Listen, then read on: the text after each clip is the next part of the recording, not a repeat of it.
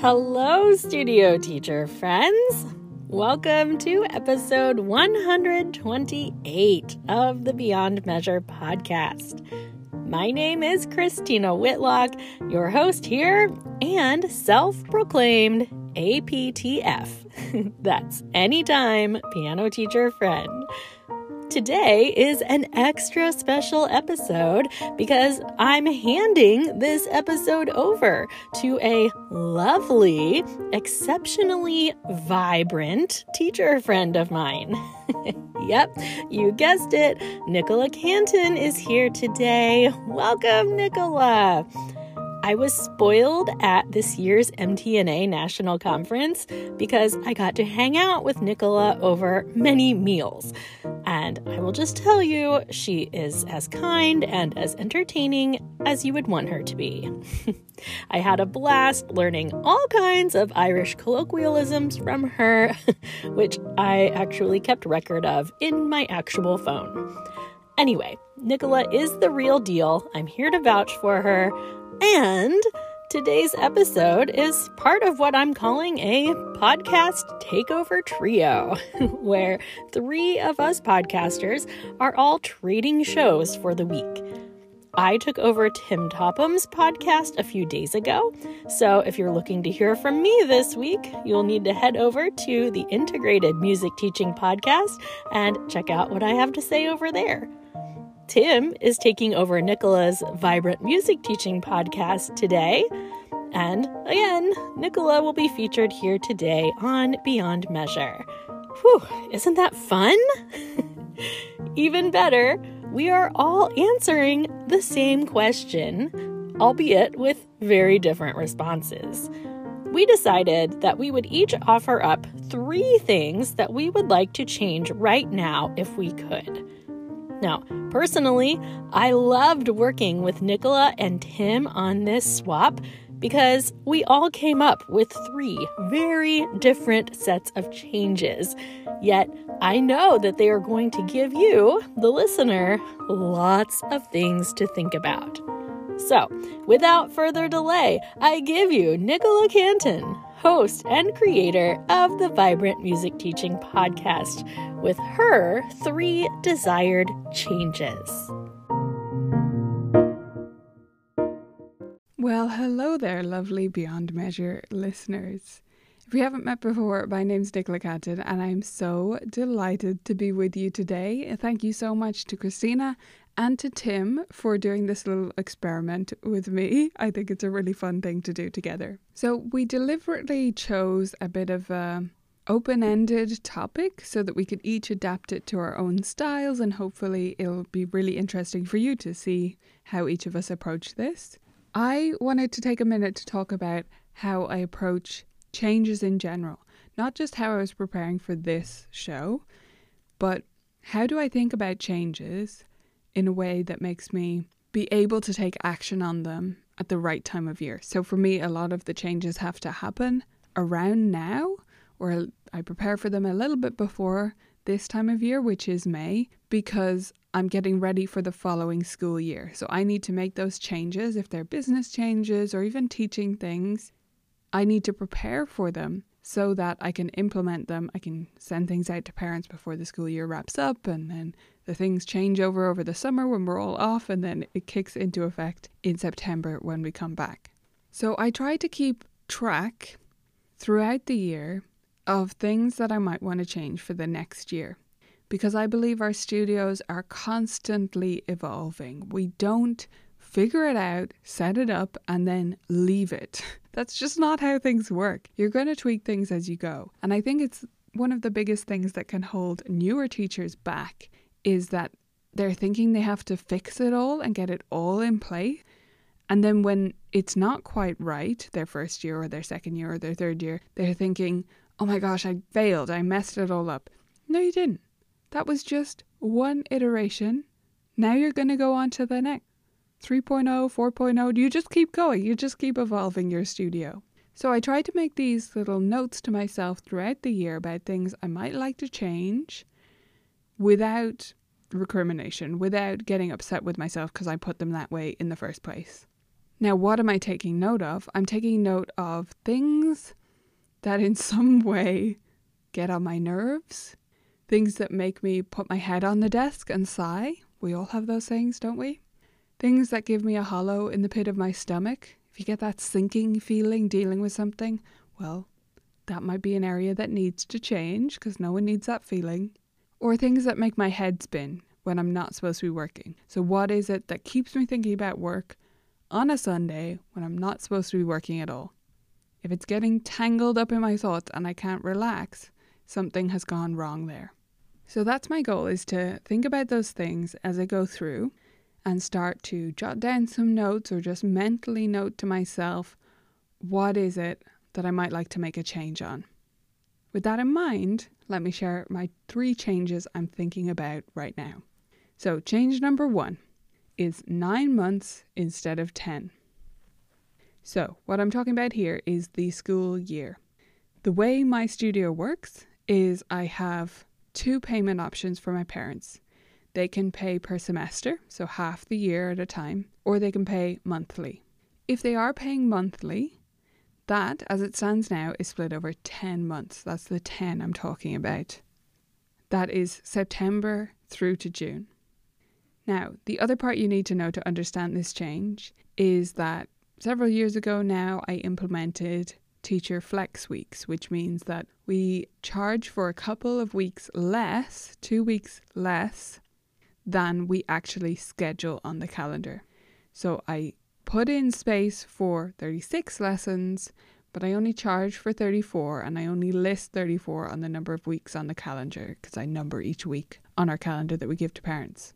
Those are basically make-up lesson opportunities for teachers. So if we need to miss a lesson, it essentially gets moved to the end of term. And I mark that on the calendar with like a light grey. You can see all this on my website if you're curious. You can just look up my calendar, it's there for anyone to look at and see how it looks. So there are 34 weeks basically that we're promising to teach, but there's a little bit of flexibility where any one or two of those weeks might w- move to the end of term, which is in June. So, June, if we don't take those two weeks, ends up being a very short month in our studio.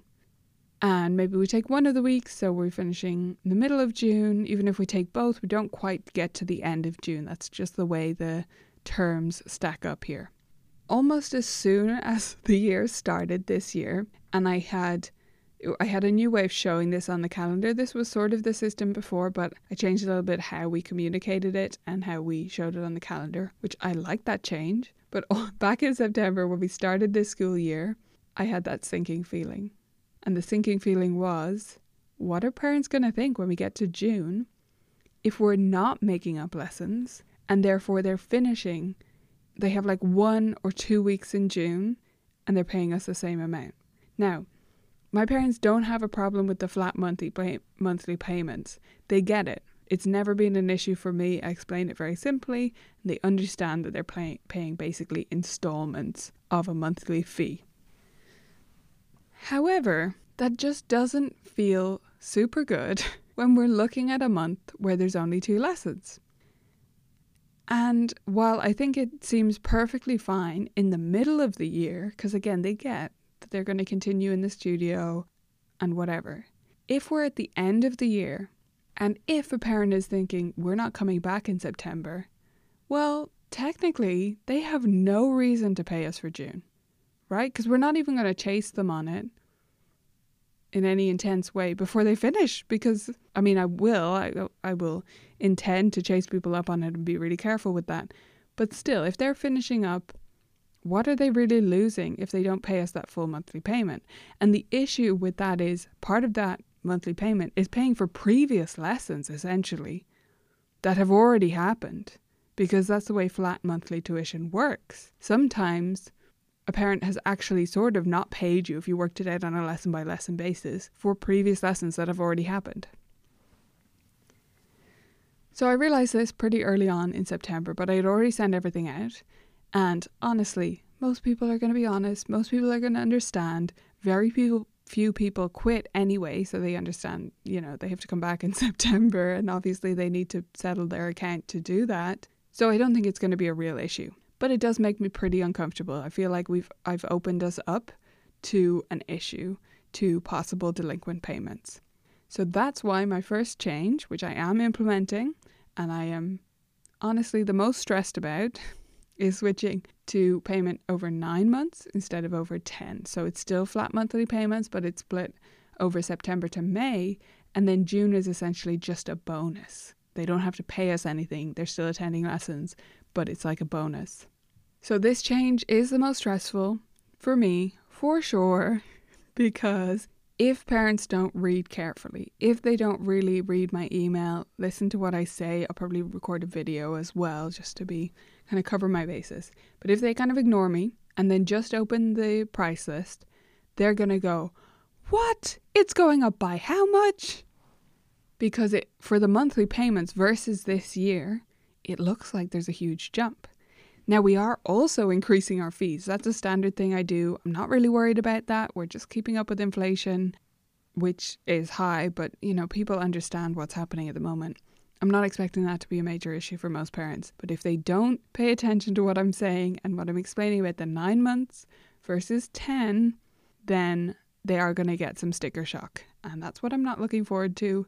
But I have to go ahead with it because, as I say to other people, you have to make these moves in your business. You have to make the changes to create the business you want.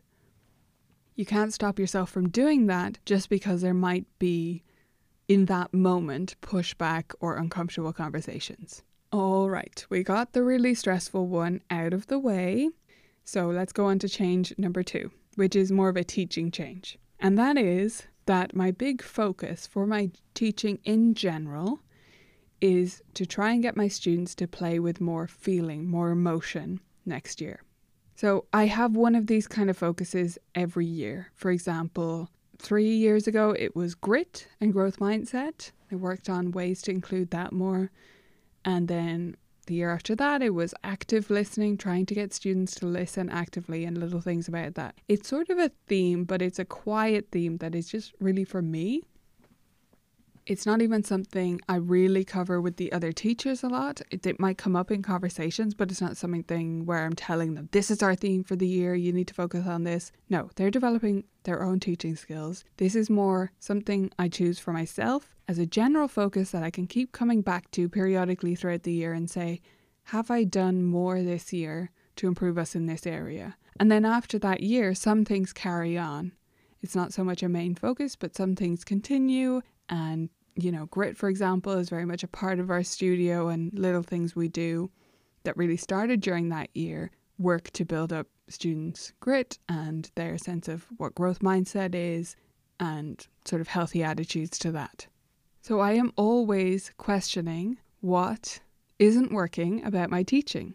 And that's not because I'm being a perfectionist or criticizing myself. I definitely don't do it with that attitude. I believe I do this in quite a healthy way. All I'm saying to myself is, hey, nobody's perfect, you know?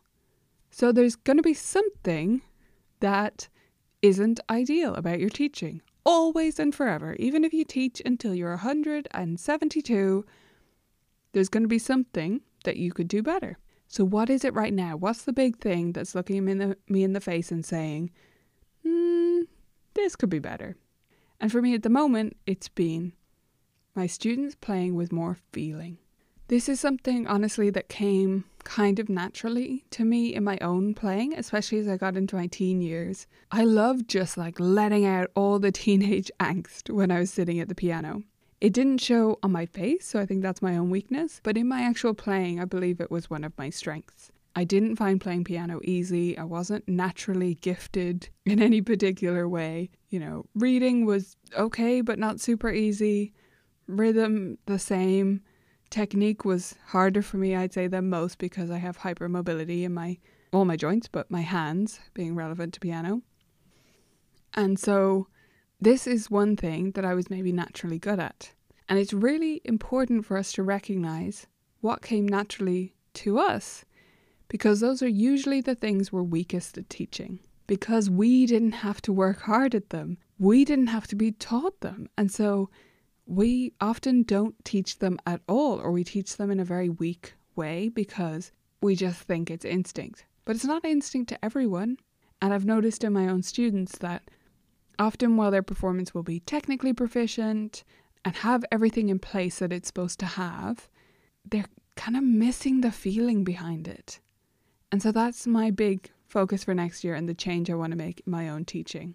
I have a few different experiments I'm trying with getting students to make emotional faces and tell stories and describe pictures about different emotions. But I'm to record a whole separate episode of my own podcast on my own podcast feed for that because yeah, it's a whole other thing, right? But that's one change that I'm working on, trying some experiments with already, and is going to be my big focus for next year that bubbles away quietly in the background behind all the other projects I'm doing.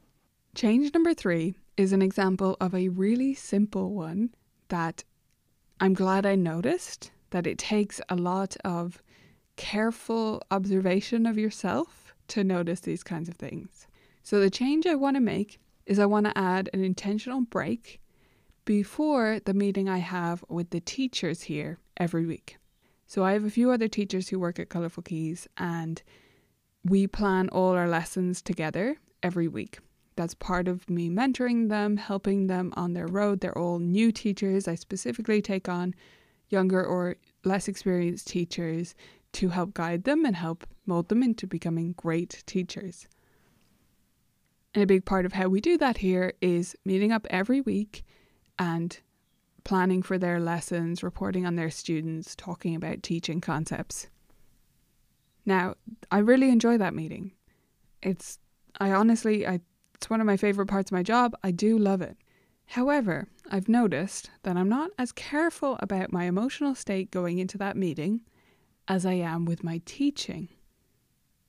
I'm pretty careful that when I start teaching, I'm in a place where I'm going to be an effective teacher for that student and I'm going to be in the right frame of mind to be in the moment with them, to enjoy their little jokes, to just be in the right mood where I can be a great teacher.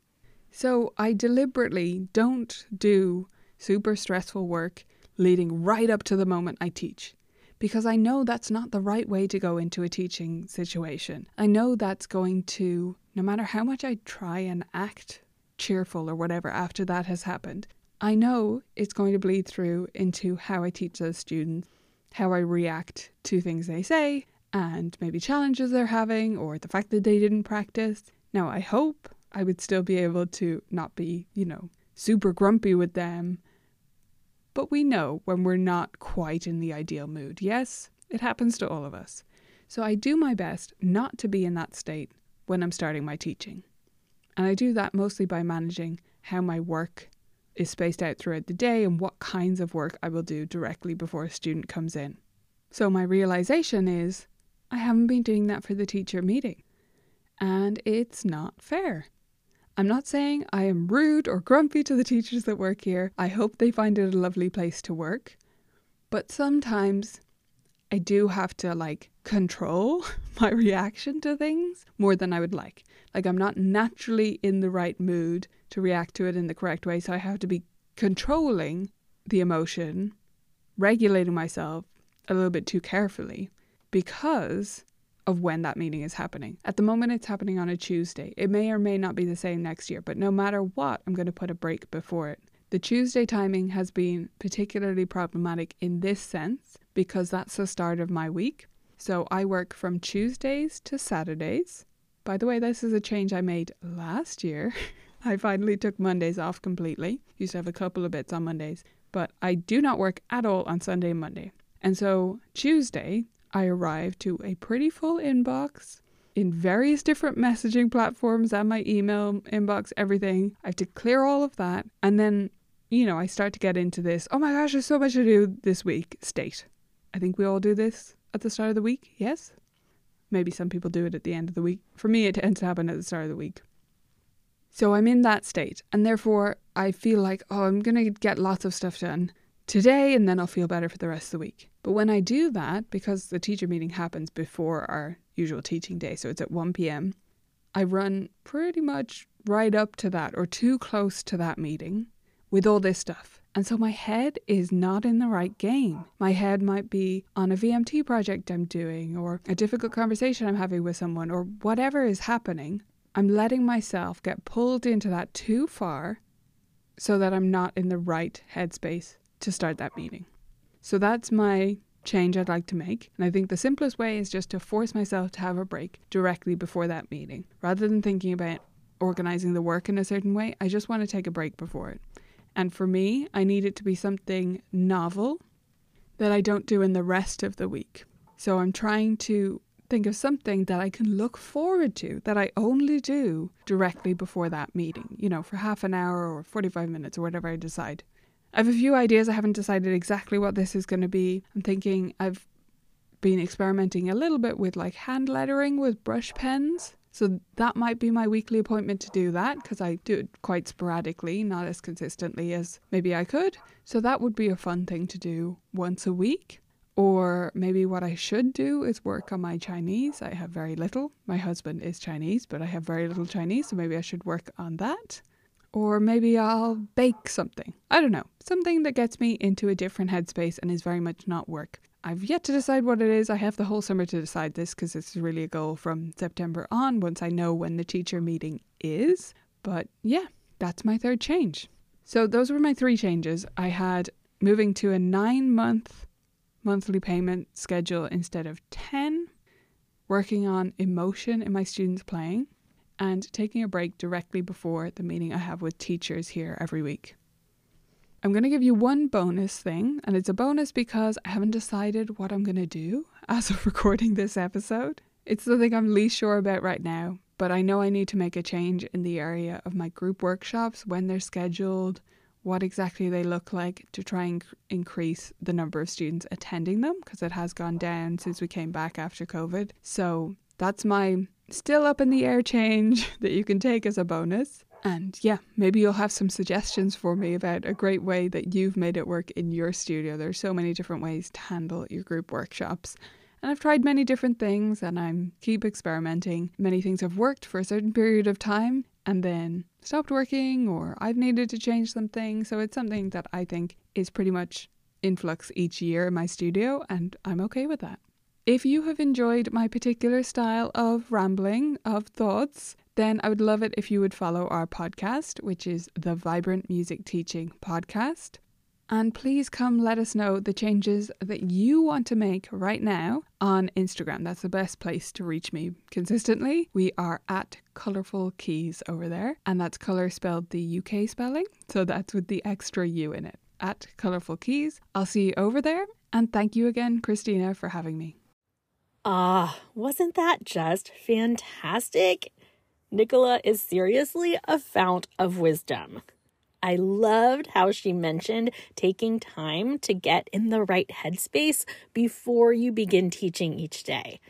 That is something that I noticed makes a huge difference for me when I'm teaching, when I am intentional about doing it. so, I have an episode on that very thing. It's from my early podcasting days, episode number 18 Cheers to Teacher Warm Ups. The show notes for today's episode are going to be full of helpful links for you. I will be including links to my episode over on the Integrated Music Teaching Podcast, Tim's takeover of the Vibrant Music Teaching Podcast, as well as a links to a few Beyond Measure episodes that relate to this topic of ch ch ch changes. if you are new around here, first of all, hey, welcome. This is a space for studio music teachers who recognize the true value in what we do. I do not claim to have all the answers, but I have experienced an awful lot of things in my 28 years of teaching, and I do promise to be a good friend to you as we make this journey together. I like to end each episode with a toast, so go ahead and humor me and grab the nearest glass and hoist it up in the air.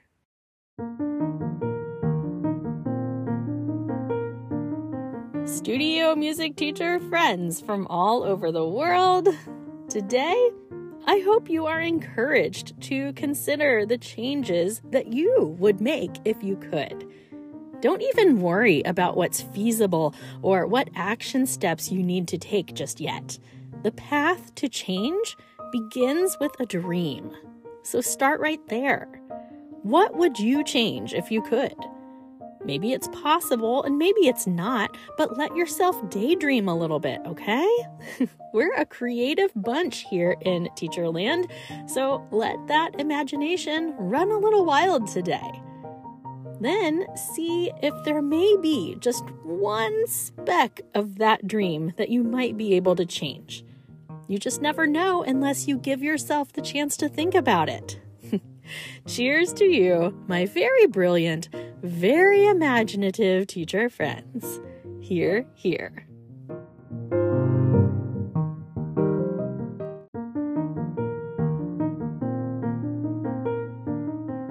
Thanks again for joining me here today on the show, my friends. I do hope that you'll tune in again next week because I am kicking off my first ever summer series here on the podcast. I am calling it the Beyond Measure Summer Bookshelf Tour. And each week, I'm going to be highlighting a different book that has made a big impact on me as a teacher and as a creative. So, I know that I am always fielding requests for me to share my favorite reads with others, so I thought I would just spend this summer offering a glimpse into a few of my favorites. Does that sound fun? I hope so. I'm really excited about it anyway, so make sure that you join my Facebook group, Teacher Friends of the Beyond Measure podcast, because we'll be sharing some book club details there as well. As always, come find me on Instagram and Facebook at Beyond Measure Podcast or send me an email over at beyondmeasurepodcast at gmail.com. Thank you so much, my friends. Onward and upward toward dreaming up those changes.